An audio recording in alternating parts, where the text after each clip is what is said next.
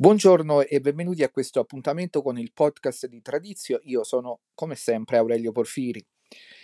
Allora, eh, il tema che mm, vorrei affrontare oggi un pochino l'ho anticipato ieri con l'articolo sulle due eh, tradizioni, cioè quale deve essere il rapporto, quale dovrebbe essere, quale doveva essere il rapporto fra eh, paganesimo e cristianesimo. Ah, noi sappiamo che a un certo punto e la cristianità eh, ha, ha, preso il posto come religione eh, di, di, quella pagana e l'ha sostituita anche come religione dello Stato, religione civile, religione eh, diciamo che veniva professata dalla maggior parte dei cittadini. Ma quale deve essere o quale doveva essere il rapporto fra questi due sistemi di pensiero, perché ieri eh, ne abbiamo parlato riflettendo sulla figura dell'imperatore Giuliano, detto ovviamente da noi cristiani l'apostata, perché ha apostatato la fede per tentare di eh, reinstaurare il, il, pensiero pagano, la religione pagana.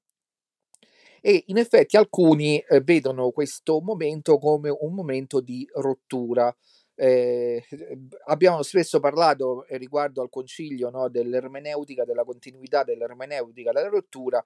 Qui in effetti ehm, alcuni vedono un'ermeneutica della rottura, cioè come se eh, il cristianesimo eh, avesse completamente rotto con la tradizione precedente eh, sostituendo in tutto e per tutto e eh, esecrando anche la tradizione precedente. Allora qui credo che c'è da fare qualche puntualizzazione, almeno per quello che io posso comprendere. È, è vero ovviamente che i, mh, i primi eh, padri della Chiesa e anche eh, i primi pensatori cristiani, i primi apologeti cristiani, per eh, affermare la nuova fede dovettero eh, vedere quello che precedeva con, eh, diciamo, con un, con, come un, un, un, bianco e nero, diciamo, no? Eh, quello, il nuovo era il bianco, quello vecchio era il nero, quindi c'erano ovviamente tutte le esecrazioni verso gli usi pagani, i riti pagani, la musica pagana. Però eh, questo era necessario, era necessario proprio perché eh, la nuova eh, religione doveva distinguersi da eh, quello che veniva in precedenza.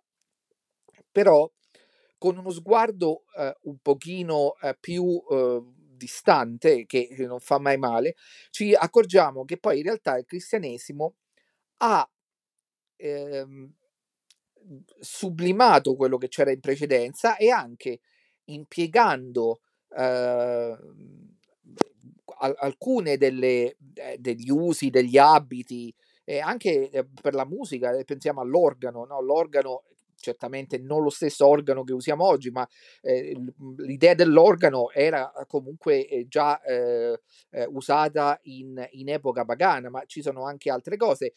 vediamo per esempio i monumenti, no?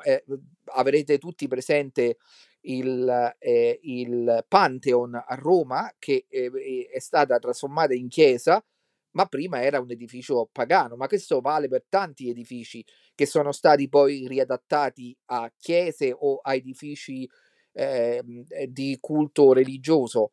E, e questo, eh, ripeto, eh, è, è, un qualcosa che eh, è stato fatto anche mi viene in mente adesso nel, nel, nel Rinascimento, quando venivano presi, per esempio, eh, dei poemi pagani e venivano riadattati in senso cristiano. Allora, ehm, qui ovviamente eh, c'è chi può dire, ah, vedete, eh, facevano quello che viene fatto con, eh, oggi con la musica in chiesa, viene presa la musica eh, leggera e viene adattata all'uso liturgico. E questo è un esempio completamente sbagliato. Perché? Perché eh, prima di tutto quello che eh, veniva adattato erano comunque dei eh, poemi di grande qualità e, e, e, ed erano eh, poemi d'arte. in questo caso stiamo parlando di musica commerciale, cioè viene adattata la musica commerciale all'uso liturgico, che è una bestialità come tutti quanti potete benissimo capire. In quel caso venivano e, e poi io non sto dicendo che, eh, che quella era una cosa eh, pienamente accettabile, però dico solo che veniva fatto quelli che mi sembra eh, venissero chiamati, se adesso non mi sbaglio, i travestimenti spirituali. Allora, ehm, quindi però quello che voglio dire è che questa uh, linea mh, mhmm, eh, così netta non, non, c'era, ma io credo anche eh, questo sia una cosa giusta, cioè eh, noi dobbiamo pensare che eh, fra la, uh, la, la, paganità e il cristianesimo eh, c'era sicuramente una continuità, una continuità che era quella del, del destino, della missione eh, molto speciale che aveva Roma, eh, quella di eh, unificare tutte le, le, genti, ma nel caso di Roma veniva fatto eh, con eh, diciamo la, la, guerra, la conquista, mentre nel caso del cristianesimo questo viene fatto a un livello più alto che è un livello spirituale, che è appunto più alto. Però eh, fra le due dimensioni eh, dobbiamo pensare che c'è molto più in comune di quello che noi eh, potremmo eh, immaginare. E poi non dimentichiamo anche che i romani erano uh, un popolo molto religioso, eh, sì, erano un popolo di guerrieri, su questo non c'è dubbio, ma era anche un popolo molto religioso e io credo che mh, eh, questa eh, anche la, la, considerazione del diciamo del mos maiorum, no? cioè la, il culto del, degli avi, eh, del, diciamo anche la loro etica, ci sono molte cose che eh, si possono avvicinare al cristianesimo che non dimentichiamo, e questa è una cosa anche importante che vorrei rimarcare, non, eh, non è opposto alla virilità romana, anzi c'è una virilità anche cristiana, virilità nel senso non di maschilismo, ma proprio nel senso di, di, di forza.